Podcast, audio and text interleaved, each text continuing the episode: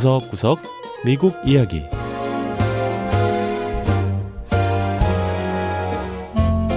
미국 곳곳의 다양한 모습과 진솔한 미국인의 이야기를 전해드리는 구석구석 미국 이야기 김현숙입니다. 세계 어느 곳을 가나 법정이라고 하면 권위적이고 딱딱한 분위기를 떠올리게 됩니다. 나무로 된 방청석엔 긴장된 얼굴로 사람들이 앉아 있고 법복을 입은 판사는 근엄한 모습으로 판결을 내리죠. 또 만약의 사태를 대비해 총을 찬 경찰이 상주하고 있기도 한데요. 미국 동부 로드아일랜드 주의 주도인 프로비던스 지방법원은 인간적이고 공정한 판결로 이런 법정에 대한 고정관념을 깨는 판사가 있다고 합니다. 첫 번째 이야기 법정에 뭉클한 감동을 안기는 인정 넘치는 판사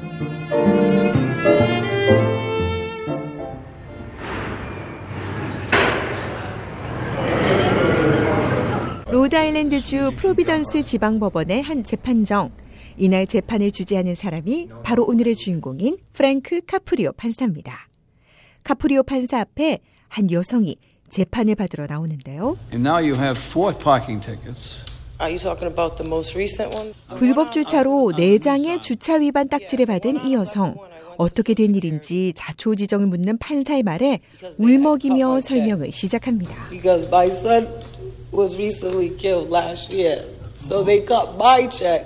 최근 세상을 떠난 아들이 진 빚을 대신 갚아야 할 처지가 돼 관공서에 들렀다가 주차 딱지를 받았다는 여성은 끝내 눈물을 터뜨리고 마는데요. So I was his rep payee.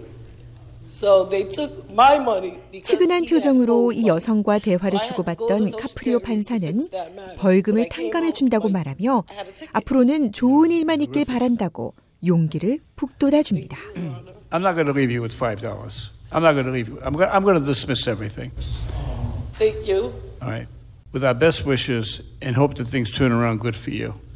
영화에서나 볼 법한 이 광경은 카프리오 판사의 법정에선 일상적으로 일어나는 일인데요. 카프리오 판사는 범칙금 부과 판결처럼 이 경범죄 재판에서도 늘 피고인의 입장을 세심하게 듣고는 자비로운 판결을 내린다고 합니다. I've been on the bench for over 30 years. For 25 years, we were on television just in Rhode Island. 제가 판사석에 앉은 세월이 30년인데요. 25년간 저의 재판 과정이 로드 아일랜드 지역 텔레비전으로 방송됐습니다. 그런데 어느 순간부터 저의 판결을 보고는 사람들이 편지를 보내오기 시작했어요. 판사님, 지금처럼 관용과 연민의 마음으로 사람들을 대해주세요. 이렇게 응원의 메시지를 보내기도 하고요. 이 돈을 다른 사람을 돕는데 써주세요. 이러면서 돈을 동봉하는 경우도 많습니다. 카프리오 판사의 판결이 인터넷 소셜미디어를 통해 퍼져나가면서 카프리오 판사 법정은 미 전역에 알려졌습니다. I have a letter from a woman named Angie Chesser, and she said, "I got a small bonus from where I work. 오늘 받은 피연지를 한번 보여드릴까요? 이 여성은 직장에서 보너스를 조금 받았다면서 100달러를 현금으로 보내왔네요. 사정이 어려운 사람의 범칙금을 대신 내달라고 하면서요. 딱한 처지에 있는 사람들 사정을 봐주다 보니 이 카프리오 판사가 탕감해주는 범칙금은 적지 않은데요. What do you say about that?" I'm speechless. It says that they were an awful lot of kind, Thank you. Wonderful. 하지만 이렇게 사람들이 보내오는 후원금으로 지역 당국은 세수를 채운다고 합니다. Because I have people from all over the world. I have people from Iraq. 중동의 이라크에서도 편지가 오고요. 프랑스, 이탈리아, 중국, 러시아 등 전 세계에서 후원금이 답지합니다. 사람들의 온정이 느껴지는 편지를 받을 때마다 큰 감동을 받습니다. 이런 사람들의 후원은 단 1달러도 아쉬운 사람들에겐 큰 힘이 된다고 카프리오 판사는 설명했습니다. My father was an immigrant from Italy, who very poor. 저희 아버지는 이탈리아에서 온 이민자셨습니다. 우리 가족은 정말 가난하게 살았어요. 하지만 늘 사랑이 넘쳤습니다. 아버지는 또 우리 자녀들은 더 나은 삶을 살길 기대하셨는데요. 전 아버지의 바람대로 성공의 사다리에 올랐습니다. 하지만 제가 성공했다고 해서 다가 아니죠. 이 사다리를 다시 내려서 다른 사람이 또 이 성공의 사다리를 타고 오르도록 하는 게 더 중요하다고 생각합니다. Don't get any more tickets. Okay? God love you. Good luck. Thank you so much, you two. 카프리오 판사는 wonderful. 사람들의 사정을 헤아려 주기도 하지만 다시는 법 위반을 하지 않도록 주의하라는 말도 잊지 않습니다. 또 법정을 떠나는 사람들에게 늘 행운을 빈다고 좋은 일만 있길 바란다고 격려하는데요. 카프리오 판사의 인정 넘치는 판결 덕에 프로비던스 법정은 사람들이 새로운 용기를 얻는 공간이 되고 있습니다.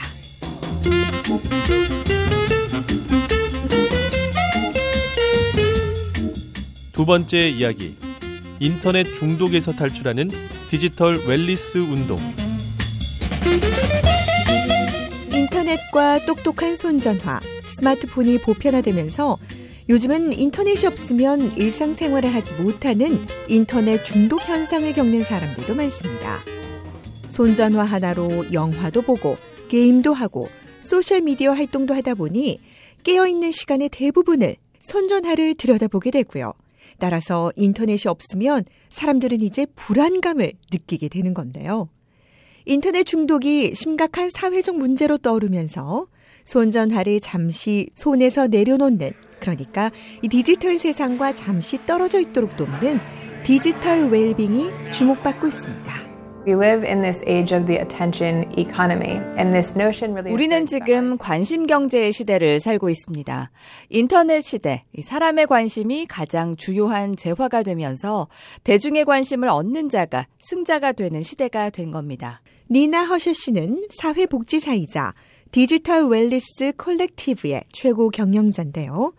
이 정신적으로, 감정적으로, 신체적으로 가장 유익한 기술의 사용을 찾는 이른바 디지털 wellness를 추구하는 단체들의 연합을 운영하고 있습니다. 이 허셔 씨가 디지털 웰빙 운동을 시작하게 된 데는 개인적인 이유가 있습니다. 어린 시절 말을 더듬었던 허셔 씨는 다른 사람과의 의사소통을 위해 눈을 맞추는 것이 매우 중요했는데 어느 순간 이게 어려워졌다고 했습니다. I saw a massive shift in eye contact and in presence. as 많은 사람이 다른 사람의 눈을 맞추고 의사소통을 하기보다는 손전화 화면을 내려다보며 대화를 하기 시작했습니다. 이 손전화를 통한 문자가 주요 대화 수단이 된 거죠. 이런 사회적 현상을 바꿔보겠다는 것이 저의 개인적인 소명이 됐습니다. Digital Wellness Collective에 소속돼 있는 America Offline이란 단체는 10대 청소년을 대상으로 손전화 없이 생활하는 캠프를 운영하고 있습니다.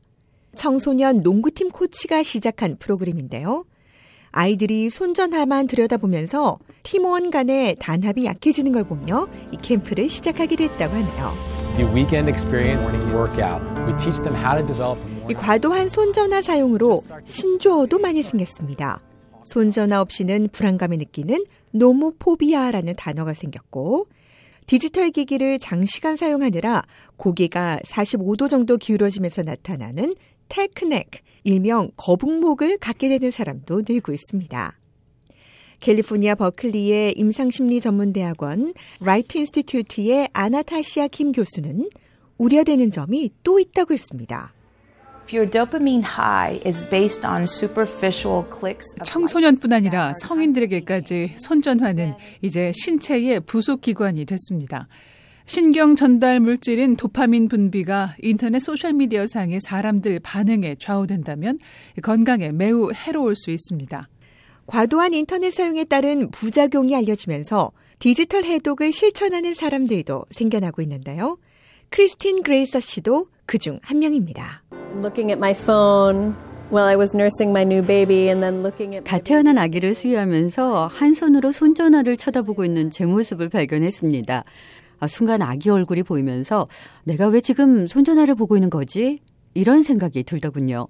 그때부터 손전화 사용을 최대한 줄이겠다고 다짐했습니다. Digital Wellness Collective의 허셔 씨는 현대인이 인터넷을 완전히 끊는 것은 현실적으로 어렵지만 이 본인의 건강과 행복을 위해 인터넷 기기를 적절하게 사용할 수 있는 방법을 꼭 찾기를 바란다고 했습니다. 네, 구석구석 미국 이야기. 다음 주에는 미국의 또 다른 곳에 숨어 있는 이야기와 함께 다시 찾아오겠습니다. 함께 해주신 여러분, 고맙습니다.